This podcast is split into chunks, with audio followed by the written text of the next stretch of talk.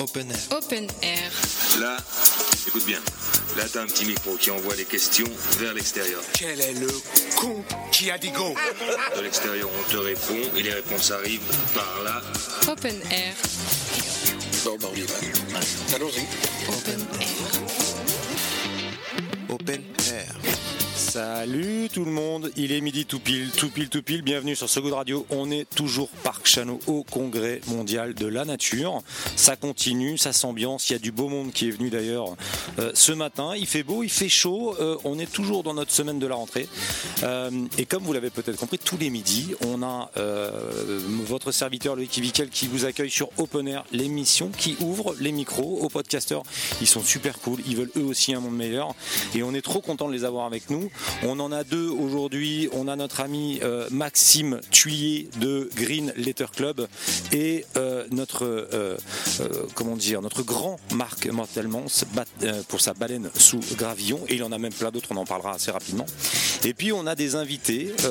on a des invités qui sont hyper positifs et ça fait plaisir en fait parce que donc on a Gilbert Cochet et Béatrice Crémer Cochet. Donc a priori, s'il y a un même nom de famille, c'est que ça doit être un couple. Et je, je lis, en fait, quand je suis allé ce matin sur, sur le net, j'ai découvert il faut faire confiance en la capacité de la nature à se régénérer toute seule. Ça fait plaisir à entendre. Ils ont un livre qui sort chez Actes Sud. Actes Sud, décidément, ils sortent pas mal de bouquins, pas mal. Euh, on leur fait un petit clin d'œil, tout comme on fait un petit clin d'œil à euh, West Weekend, l'espace où on est, et on reçoit nos invités aujourd'hui. À tout de suite. Open Air. Open Air. Il y a une ambiance de folie sur le plateau aujourd'hui. N'ayons pas peur des mots. Euh, alors on va commencer en fait par nos, par nos amis podcasteurs. Euh, en fait vous voyez pas mais ils ont un micro à se partager et, et c'est assez sympathique euh, de, de les voir si proches l'un de l'autre.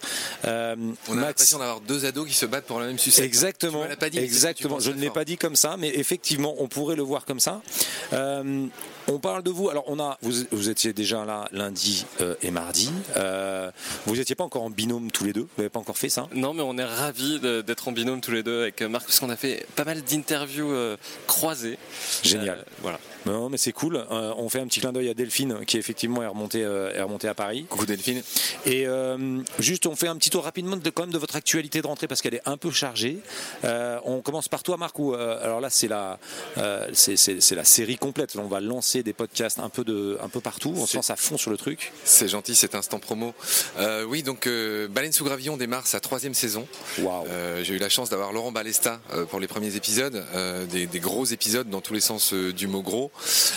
Et puis euh, cette troisième saison voit l'arrivée de trois nouveaux mousquetaires, trois petits frères de Baleine sous gravillon que j'ai présentés. J'ai eu le plaisir de les présenter à Gilbert et à, et à Béatrice tout à l'heure.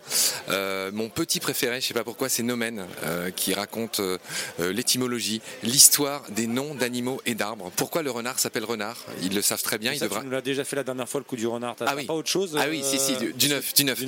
Là, on vient de publier les épisodes avec Christine Grandjean euh, concernant euh, Combat, qui est le, celui qui passe en alternance dorénavant avec Baleine, euh, concernant les cétacés. Tu sais, le fait qu'ils soient euh, emprisonnés dans ces delphinariums, Sont tassés. a priori pas très bon pour eux. Sont- C'est c'est assez, ils sont assez. On l'a compris ou pas? Non, je le refais. Absolutely. On l'a absolument. Merci. Excusez-moi. Et le dernier mousquetaire, Porthos, euh, Ratos, euh, Aramis, que sais-je, c'est Je Petit crois que Poisson Ratos devient... pas dans le groupe. Enfin, Ratos je, ouais, Ratos, je le sens pas dans le C'est groupe. bien, tu n'es pas tombé dans le piège.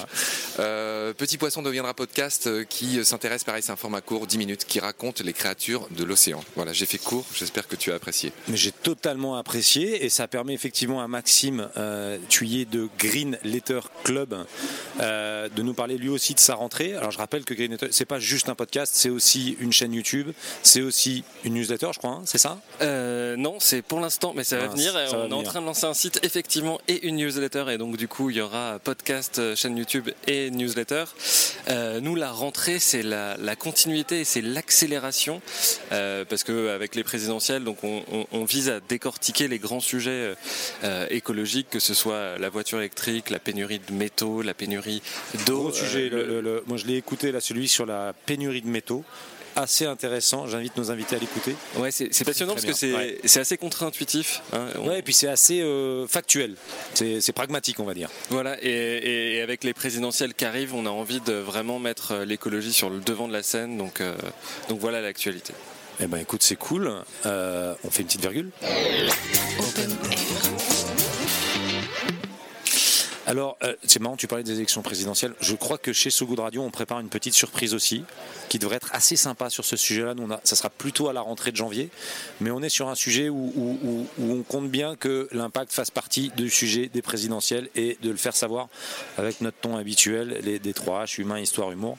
Voilà. Euh, alors, on a euh, Gilbert et Béatrice qui sont avec nous euh, donc ce midi. Merci à vous encore d'être d'être présents.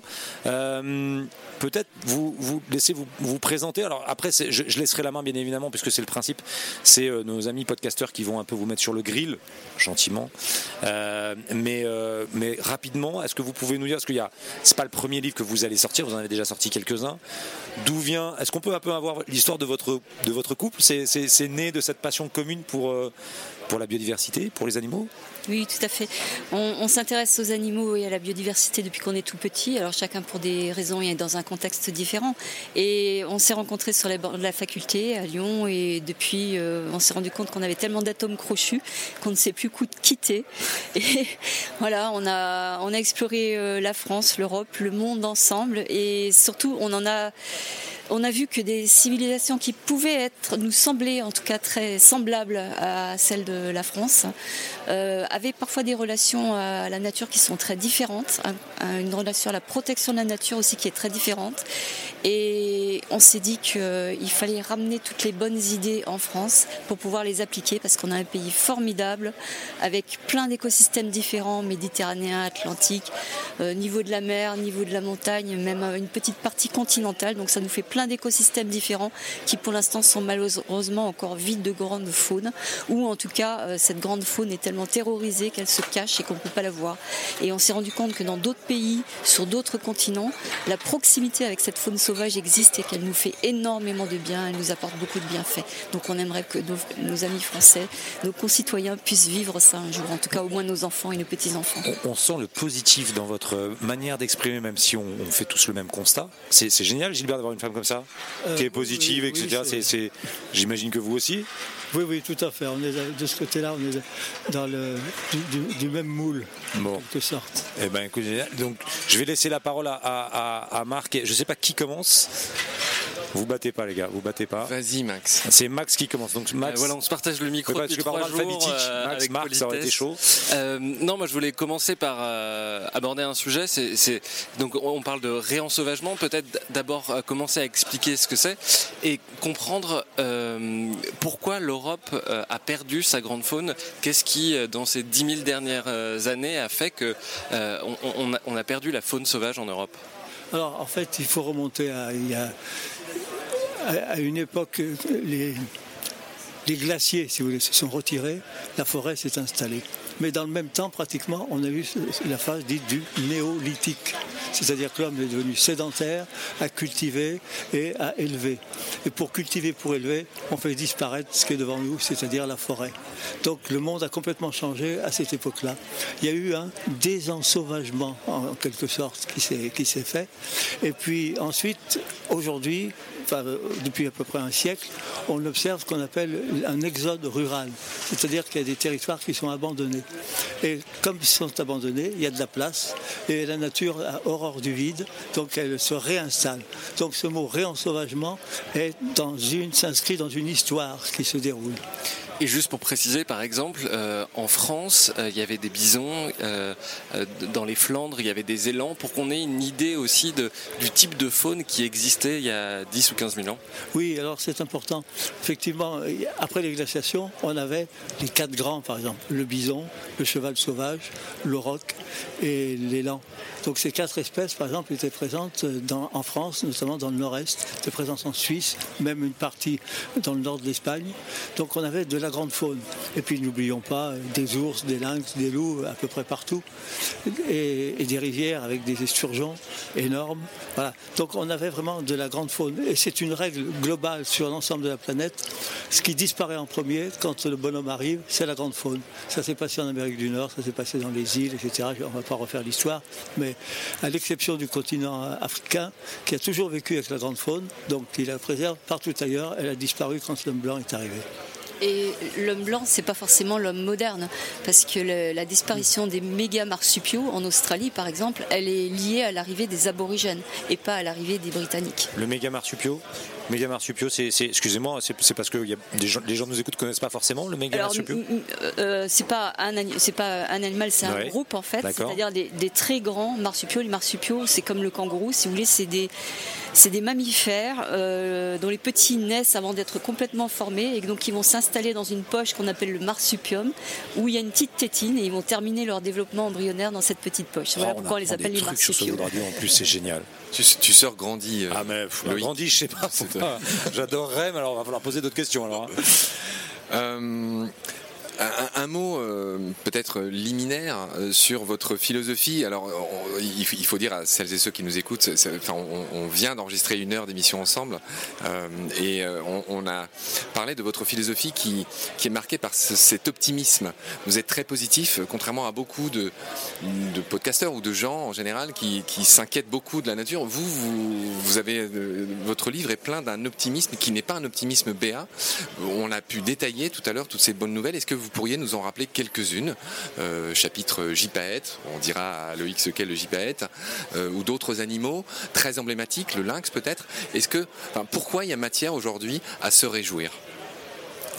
Il y a matière à se réjouir parce que, en fait, le, ce qu'on va appeler l'étiage, c'est-à-dire le niveau le plus bas de la biodiversité de la surface forestière, il est derrière nous.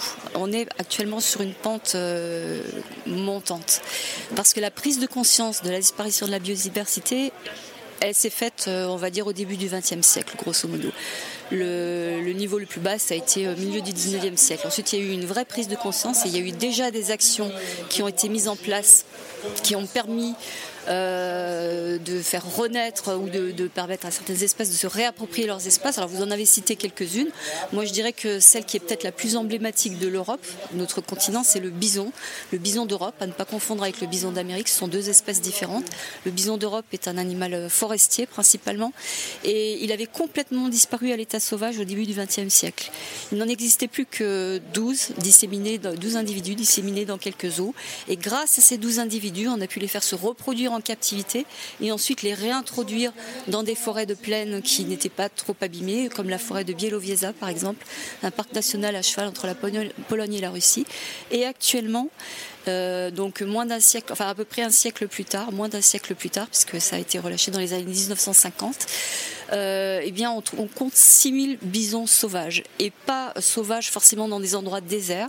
Le bison sauvage a été réintroduit en Allemagne, par exemple, dans un endroit où il y a 600 habitants au kilomètre carré. Donc la cohabitation de l'homme et de la grosse bête est tout à fait possible. Les Allemands nous l'ont démontré. Il- elle serait possible aussi en France parce que nous avons les espaces pour le bison. Par contre, il faut encore maintenant qu'on fasse de la place dans la tête des gens. Et donc, donc, ça veut dire qu'on est passé de 12 à 6000 bisons là, en, une, en une vingtaine d'années sur l'Europe, c'est ça? 6000 bisons sauvages. Je ne Sauvages. compte- Je, ne compte pas ceux qui sont captifs encore parce qu'il y a toujours des bisons captifs. Excellent, c'est le moment de faire une virgule du coup. Open Air. Open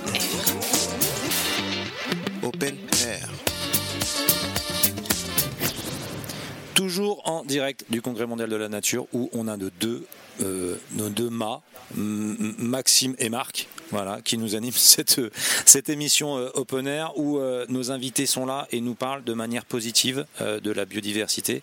Marc, tu étais sur le sujet de ça revient en Europe. Il y a effectivement, on parlait de bison il y a deux, il y a deux minutes. Je te laisse continuer la conversation. Oui, sur ce grand thème du ça s'en va et ça revient, qui t'est cher, cher Loïc. Exactement. Après, après le bison, peut-être un mot sur le gypaète euh, ou le lynx En précisant ce le que c'est que le gypaète, gy- c'est le un, gypaètre. c'est un grand rapace, donc 2,80 m d'envergure. C'est un charognard, il se nourrit de cadavres, mais plus précisément, il va se nourrir des ossements.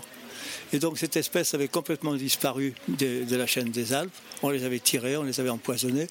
Et des, des fous de génie ont eu l'idée, donc dans les années 70, 70-80 même, de réintroduire le gypaète barbu dans les Alpes. Donc il a fallu aller en chercher. Euh, des individus ont été capturés en Afghanistan ramener en France. Malheureusement, ça n'a pas marché. Donc on a recommencé et on a fini par euh, avoir une petite population de gypaètes qui se sont reproduits en captivité et qu'on relâchait par la suite. Et actuellement, on a à peu près une soixantaine de, de couples reproducteurs dans la chaîne des Alpes, presque 200 dans les Pyrénées. Et petit à petit, cette population est en train de regagner tous les territoires qu'elle avait perdus. C'est une belle aventure. Ce qui est très intéressant quand on lit votre livre, c'est qu'on voit euh, qu'il y a tout un tas de populations qui reviennent, euh, et notamment qui reviennent de l'Europe de l'Est. Il y a un, grand corridor entre le nord de l'Espagne, la France, l'Italie, les Alpes et, euh, le Caucase ou les Balkans. Euh, quelle est l'importance de ce corridor? Il y a beaucoup d'animaux qui reviennent par ces chaînes de montagnes qui ont une liaison entre elles? Oui, alors il y, a deux choses, en fait, deux corridors distincts qu'on décrit dans notre livre. Le, fameux corridor de la conquête de l'Ouest, comme on l'appelle, elle se fait à partir de, des forêts et ne suit pas forcément d'ailleurs les, massifs montagneux, en partie seulement. Euh, alors pourquoi est-ce qu'on a cette reconquête euh, des espèces euh, de forêts matures depuis l'Europe de l'Est? Bah, Tout simplement parce que le mode d'exploitation des forêts n'était pas le même pour les Européens occidentaux et pour les Européens de l'Est. En, en Occident, en Europe de, l'Ouest, on va dire, euh, on a une façon très radicale, très systématique, très euh, cartésienne d'exploiter, c'est-à-dire qu'on ne fait pas les choses à moitié. Quand on exploite, on exploite jusqu'au bout. Euh, les coupes à blanc sont un très bel exemple de cette exploitation radicale. En Europe de l'Est, au contraire, ils ont une façon un peu plus cool d'exploiter dans le sens où ils prélèvent ce dont ils ont besoin et après la forêt s'en occupe plus. Et c'est grâce à ça que des grands arbres, des vieux arbres surtout, ont pu se maintenir. Et toutes ces espèces forestières, elles ont besoin justement d'arbres matures. Donc elles se sont réfugiées dans ces petits noyaux de l'Europe de l'Est. Et maintenant qu'en Europe de l'Ouest, il y a une reconquête de ces forêts qui deviennent de plus en plus vieilles, petit à petit, ces animaux qui s'étaient réfugiés peuvent à nouveau euh, progresser vers l'ouest et reconquérir des territoires qu'ils avaient abandonnés. Par contre, vous parliez également des montagnes, et là, euh, c'est un projet qui nous tient à cœur, puisqu'on a lancé l'idée dans notre livre L'Europe réensauvagée, publié aux éditions Actes Sud. et cette idée est inspirée du grand programme Y2Y des États-Unis. Y, c'est Y en, anglais. Alors, il y a un petit jeu de mots, parce que le Y vers Y, euh, c'est le Y de Yellowstone le parc national de Yellowstone, to Yukon, donc euh, qui est un parc national, enfin qui est une chaîne de montagnes au Canada. Et ils se sont rendus compte que cet espace est émaillé de, sanctuaires, de parcs nationaux, de zones protégées, mais que ces zones ne sont pas assez grandes pour certaines espèces, comme le loup, et qu'il fallait créer un corridor d'espaces sanctuarisés entre ces deux grands espaces. Et on s'est rendu compte qu'en France, on avait exactement la même chose. Effectivement, nous avons des sanctuaires dans les chaînes de montagnes, depuis la cordillère cantabrique en Espagne Espagne jusqu'aux Carpates, voire au Caucase, euh, donc en Europe de l'Est. Euh, et, il faudrait de la même façon pouvoir recréer des corridors entre ces différents espaces pour que les animaux puissent circuler. La circulation des animaux est extrêmement importante pour leur pérennisation. Euh, Béatrice, il n'y a pas de passe sanitaire là. Ils peuvent passer, il n'y a pas de passe sanitaire, il n'y a pas de douane, pas de passeport. Donc effectivement, euh, c'est très symbolique, très joli. Euh, justement, Gilbert et Béatrice, est-ce que vous pouvez prendre un exemple d'un animal qui reviendrait de l'Est vers l'Ouest pour qu'on comprenne bien? Oui, bien sûr. On a par exemple la cigogne noire. C'est une cigogne qui, niche dans les arbres, dans les grands arbres, dans les belles forêts, et qui était réfugiée dans les pays de l'Est, et qui petit à petit est arrivée jusqu'à nous. Actuellement, il y a une soixantaine de couples dans, l'ensemble de la France. Pour l'instant, France du Nord, du Nord-Est. Donc voilà, un premier exemple. Le picado blanc. c'est un pic qui a besoin de forêts vierges. Eh bien, il est en train de revenir par la Suisse et il revient de, de l'Est aussi. Et puis, on a une autre espèce, alors vraiment étonnante, c'est le chacal, le chacal doré, qui est en train d'arriver. Il est installé en Suisse, il est installé en Italie. Et on a au moins trois ou quatre observations qui ont été faites en, France, notamment en région Rhône-Alpes. Donc les surprises vont venir jusqu'à nous. Mais encore faut-il préserver, créer des sanctuaires, créer des corridors pour que tout ça puisse fonctionner. C'est quoi créer un sanctuaire? Ça, veut dire concrètement ah ben, je, je, vais vous donner un bel exemple. Nous sommes ici à Marseille et il y a le parc national des Calanques. Normalement, si c'était un vrai parc national, il faudrait que ce soit entièrement protégé et qu'on ne pêche pas, comme à, par exemple Port-Cros. Et à ce moment-là, nous aurions des quantités inouïes de poissons, des, gros, des magnifiques, euh, voilà, très divers. Seulement, euh, la législation sur les 40 000 hectares de- de territoire marin, il n'y a que 4 000 hectares dans lesquels on ne peut pas pêcher. Ouais. Donc c'est comme à Porcro. Porcro fait 1500 hectares, donc c'est déjà bien. tous les 4 000. plongeurs à aller là-bas d'ailleurs parce que c'est juste magnifique. On plonge au milieu des poissons, Exactement. effectivement. Mais dans, dans le, ça fait que 10% du cœur marin, donc euh, on n'a pas le droit de pêcher. Dans le reste du cœur marin, où pourtant on est dans le parc national, je vous invite à aller voir la législation. Un pêcheur, soit embarqué, soit soit du bord, il a le droit de pêcher jusqu'à 7 kilos de poissons par jour et par pêcheur. Donc le lendemain il revient 7 kilos, le surlendemain il revient 7 kilos. Et en bateau, ça va jusqu'à 20 kilos par bateau. Pour vous donner une idée, c'est comme si dans le parc national de la Vanoise, vous allez vous balader, vous voyez un gars qui sort avec le bouquetin sous le bras. Il dit Bah oui, j'ai droit à un bouquetin par jour, donc euh, c'est le bouquetin du jour. On, on est. Par personne. c'est- Alors, on est toujours très positif, mais là, on est face à un canular assez inimaginable. Donc voilà, ça c'est un petit peu le coup de gueule, si vous voulez. Ah, ça fait du bien Mais- parce qu'on était que sur le positif. Ça fait du bien de dire à un moment il y a un coup de gueule. Voilà. Mais on peut être positif parce que si demain on, on- on arrête toute pêche dans, le- dans les calanques, après-demain, ce sera une richesse inouïe. On verra les dauphins, on verra les, les thons dans les, dans les calanques même. Ils étaient observés pêcher dans les calanques même. On a des témoignages anciens qui le démontrent. Donc il faut retrouver cette richesse perdue. Alors, euh, simplement un- une, petit- une petite parenthèse, les pêcheurs ne seront pas lésés pour autant. Et on a un excellent exemple euh, avec l'Italie, qui a sanctuarisé comme ça euh, une zone de, de plusieurs milliers d'hectares. Bon, au début, les pêcheurs n'étaient pas contents, et puis finalement, Finalement, euh, ils se sont rendus compte que cette zone sanctuarisée ruisselait aux alentours. Et donc, finalement, au bout de, de 5 ans de sanctuarisation, ils pêchaient en 10 jours ils pêchaient pardon, en 10 heures, ce qu'ils pêchaient en une semaine auparavant. Marc? Oui, euh, Gilbert, je voudrais quand même aborder la question la plus importante euh, de, de cette émission.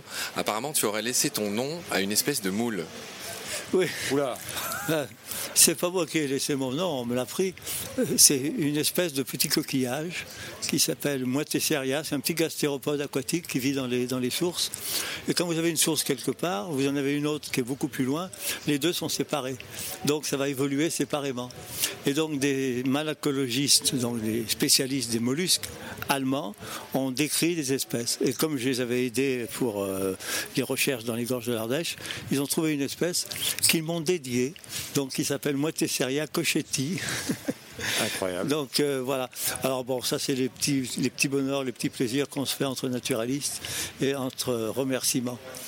Eh ben, ah, il y en a qui donnent des noms aux étoiles, et puis il y en a qui ont leur nom pour, sur une moule. Ben voilà, euh, c'est génial. On est toujours au Congrès mondial de la nature.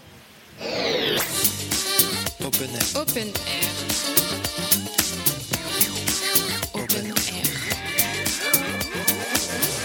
Ah non, c'est pas fini. C'est pas fini. Marc, il était Pardon, déjà chaud, pardon, il était ça- ça il est, est parti, je- on a fait son truc sur les moules et tout ça. J'étais non, non, on continue, on est la troisième partie, on continue. On n'a pas envie de les laisser partir, ils nous disent des trucs super cool. À la fin de, à la fin de, de- de votre livre, vous, vous énoncez une série de préconisations. Euh, on en a déjà fait quelques-unes, mais euh, est-ce que vous pourriez euh, à redire ce- les, les suggestions que vous faites dans, ce, dans ce livre, L'Europe réensauvagée Alors, en, se basant sur ce qu'on a pu voir dans d'autres parties du monde, on s'est rendu compte qu'en termes de protection de la nature, ce qui fonctionne bien, c'est quand on arrive à sanctuariser une grande zone qui ne sera pas fermée complètement à l'humain, mais euh, sur laquelle on va diriger l'humain sur une toute petite partie, un petit peu périphérique. Donc, il aura le plaisir de pouvoir s'immerger dans, cette, euh, dans cet environnement sauvage, naturel, qui lui fait beaucoup de bien. On s'est rendu compte, par exemple, dans un hôpital, c'est une étude qui a été faite dans un hôpital new-yorkais euh, sur des patients qui subissaient la même opération. Il y en avait la moitié qui étaient placés dans une chambre où ils avaient vu sur la nature, vu sur des arbres, et des autres qui étaient placés euh, dans une chambre où ils avaient vu sur le mur en briques de, des maisons d'en face. Et bien, ils se sont rendus compte que euh, les patients qui avaient été opérés et placés dans un environnement avec des arbres guérissaient euh, en moyenne 10% plus rapidement, avaient moins de complications post-opératoires, avaient un meilleur moral, avaient moins besoin de médicaments antidouleurs. Donc en fait, cette nature, elle nous fait du bien. Et quand on dit ça ne veut pas dire mettre sous cloche, rejeter l'humain, mais c'est bien lui permettre de- d'y pénétrer, mais pas de l'exploiter. Pas d'activité extractive, donc pas de chasse, pas de pêche, pas de pâturage, pas de coupe de bois, etc. Et également euh, des corridors. Alors les, parcs, il y a deux actions possibles en fait. La première, les grands sanctuaires, ça ne peut être qu'une action étatique. Donc le- les, États, euh, au niveau politique, ont un grand rôle à jouer dans ces sanctuaires.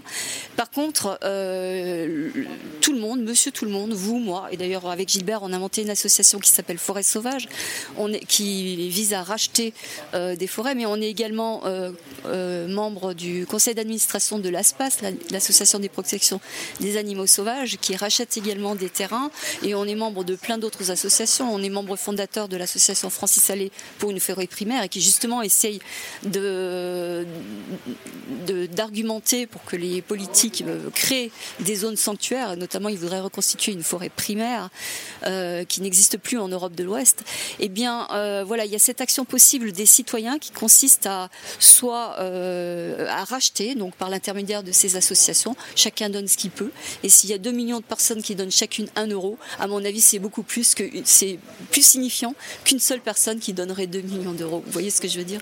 Euh, Justement, euh, Béatrice, vous avez euh, parlé de, l'action possible aussi des, États. Est-ce qu'on a des exemples à travers le monde de zones qui ont été réensauvagées à large échelle? Béatrice ou Gilbert?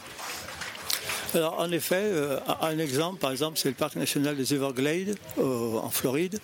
Vous avez actuellement un parc national qui comporte tout le, tout le sud. Et l'objectif, enfin c'est en cours, le programme est de réensauvager la totalité. Avec cette phrase que j'ai trouvée merveilleuse donc, dans un journal, comme ça, on veut retrouver le paysage tel qu'il était quand l'homme blanc est arrivé et qu'il n'avait pas fait tous ces dégâts. Donc euh, c'est un retour symbolique parce qu'il y a un côté historique. L'homme est venu conquérir ces territoires malsains, etc. Et là, il se rend compte qu'il fait, il fait marche arrière. Donc voilà. Ensuite, on a d'autres exemples en, Europe. Il y a une association qui s'appelle Rewilding euh, Europe. Et donc, euh, il y a cinq ou six sites donc, dans, le parc autour du parc national des Abruzzes, par exemple. Deux sites dans les Carpates, le delta du Danube, le delta de l'Oder en Allemagne. Donc, tous ces sites-là sont, euh, donc sont, ça fait chaque fois à peu près 100 000, 200 000 hectares. Donc, c'est des vastes surfaces qui sont vouées au ré- réensauvagement. Mais avec une exploitation euh, économique euh, douce. Voilà. Euh, Béatrice et Gilbert, pourrait-on dire un mot sur les zones humides? Ah ouais, on est, on est à ce point-là sur la technique, on est sur les zones humides. Alors c'est quoi une zone humide? C'est- C'est c'est- c'est pas une mare, c'est pas un lac, c'est pas Si, c'est une flaque d'eau, c'est ça, ça commence où la zone humide? Et c'est- Ça s'arrête où? Ça, ça commence dès, dès qu'il y a de l'eau, et D'accord. ça s'arrête quand il n'y en a plus. Mais Merci. C'est bien un on n'a pas l'air. C'est ouais, effectivement, c'est c'est c'est très Donc, bonne remarque. Je, voilà. je m'arrête- je vais arrêter mes questions en fait. la présentation que tu as donnée est tout à fait valable. D'accord. Donc, Il y a les zones humides, c'est une très très grande diversité. Même les cours d'eau, on peut les mettre dans les zones humides. Mais surtout, ce qui est important de savoir, c'est que ce sont des zones qui ont été très fortement perturbées, dégradées, parce qu'on a voulu regagner de- des terres sur les marais, etc. Et aujourd'hui, il y a un mouvement inverse qui se fait, c'est-à-dire de euh, réensauvager à nouveau les zones humides. Donc on enlève ce qu'on appelle les drains, donc qui permettaient de drainer cette eau. L'eau revient et donc on va avoir des milieux très intéressants, et notamment pour la faune. À partir du moment qu'une zone humide, par exemple, n'est plus chassée, eh bien très rapidement, elle va être réinvestie par des oiseaux d'eau qui vont s'y installer. Pa- Pardon Gilbert, juste pour préciser ce que sont que les zones humides, du coup ça peut être des marais, des mangroves, euh, des deltas, c'est tous les, les zones où, l'eau et la terre se côtoient. Voilà, tout à fait. Les tourbières, par exemple. Dans une tourbière, vous avez de l'eau en, en permanence et vous avez du froid, donc vous avez des espèces spécialisées qui vont vivre dans cette zone, zone-là. Vous avez les deltas, par exemple euh, le delta de, du, Camargue, du, Grand Rhône. Il faut qu'il se remette à fonctionner. Et on est en train de proposer d'enlever certains enrochements pour qu'on ait un nouveau bras du Rhône qui se fasse lors d'une grande crue. Et on aurait un delta dans le delta. Donc ça, c'est assez extraordinaire. On peut le faire. On est propriétaire, le Conservatoire du littoral et d'autres associations sont propriétaires des deux rives. Donc on enlève les enrochements, on attend une grosse crue et ça se remet à fonctionner. Dernière question. Oui, euh, euh, je voudrais faire une sorte de festival euh, d'optimisme et, et de, et, et de jolies informations. Tu as parlé de la cigogne noire tout à l'heure. Si vous pouviez donner un certain nombre d'espèces totémiques, emblématiques, magnifiques, qui, qui- qui sont revenues ces dernières années, bah, moi ça me ferait plaisir Effectivement, ça ferait un festival. Dans... Alors, on a des voisins généreux en France. Et donc, nous avons eu le retour du phoque gris et du phoque marin grâce aux Anglais. Nous avons eu. Alors, le vautour fauve n'avait pas complètement disparu de- d'Europe. Il en restait un petit peu dans les Pyrénées, mais les Espagnols, qui en ont beaucoup, nous en ont envoyé aussi. C'est d'ailleurs une réintroduction qui a très très bien marché, tellement bien marché que pour une fois, on peut faire cocorico parce que les, les Américains sont venus observer notre savoir-faire pour pouvoir s'en inspirer, pour pouvoir réintroduire le condor de Californie aux États-Unis. Et nous avons eu également donc le retour du loup spontané. Cette fois-ci, on ne l'a pas réintroduit grâce aux Italiens. Nous avons eu le retour du balbuzard grâce aux Allemands. Et la liste pourrait être longue comme ça. Gilbert a a- en a cité d'autres tout à l'heure. Et, euh, et- et voilà, c'est plein de bonnes nouvelles et plein d'espoir pour l'avenir et pour le réensauvagement de la France. C'est génial. Un, un dernier mot? Deux, deux- deux- deux- deux chiffres tout simples. Deux chiffres. Euh, le loup, en 2019, il est présent dans tous les pays d'Europe sans exception, à part les îles britanniques, parce que ce sont des îles. Il s'est installé partout. Donc la, cohabitation est totale. Et deuxième exemple, euh, actuellement, il y a plus d'ours dans l'Europe que dans l'Amérique du Nord. Le continent sauvage n'est pas celui qu'on croit. Magnifique note d'optimisme.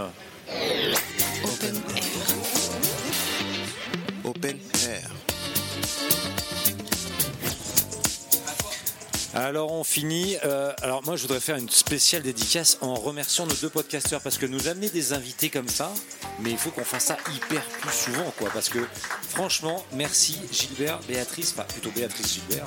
Euh, c'est extraordinaire ce que vous faites. Surtout, euh, alors vous connaissez maintenant So Good Radio, vous connaissez peut-être le magazine So Good. On a envie de parler de vous, ça donne trop envie de parler de vous quand vous sortez votre livre. Surtout, ne nous oubliez pas, on va en parler nous aussi. Euh, donc merci encore mille fois à Marc et à Max.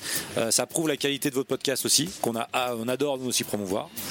Un petit mot, un petit mot, messieurs. Merci Loïc et bravo pour, euh, pour, ton, pour ton animation. Merci à tout le monde. Merci à So Good. Merci à Max, mon complice. Et ouais.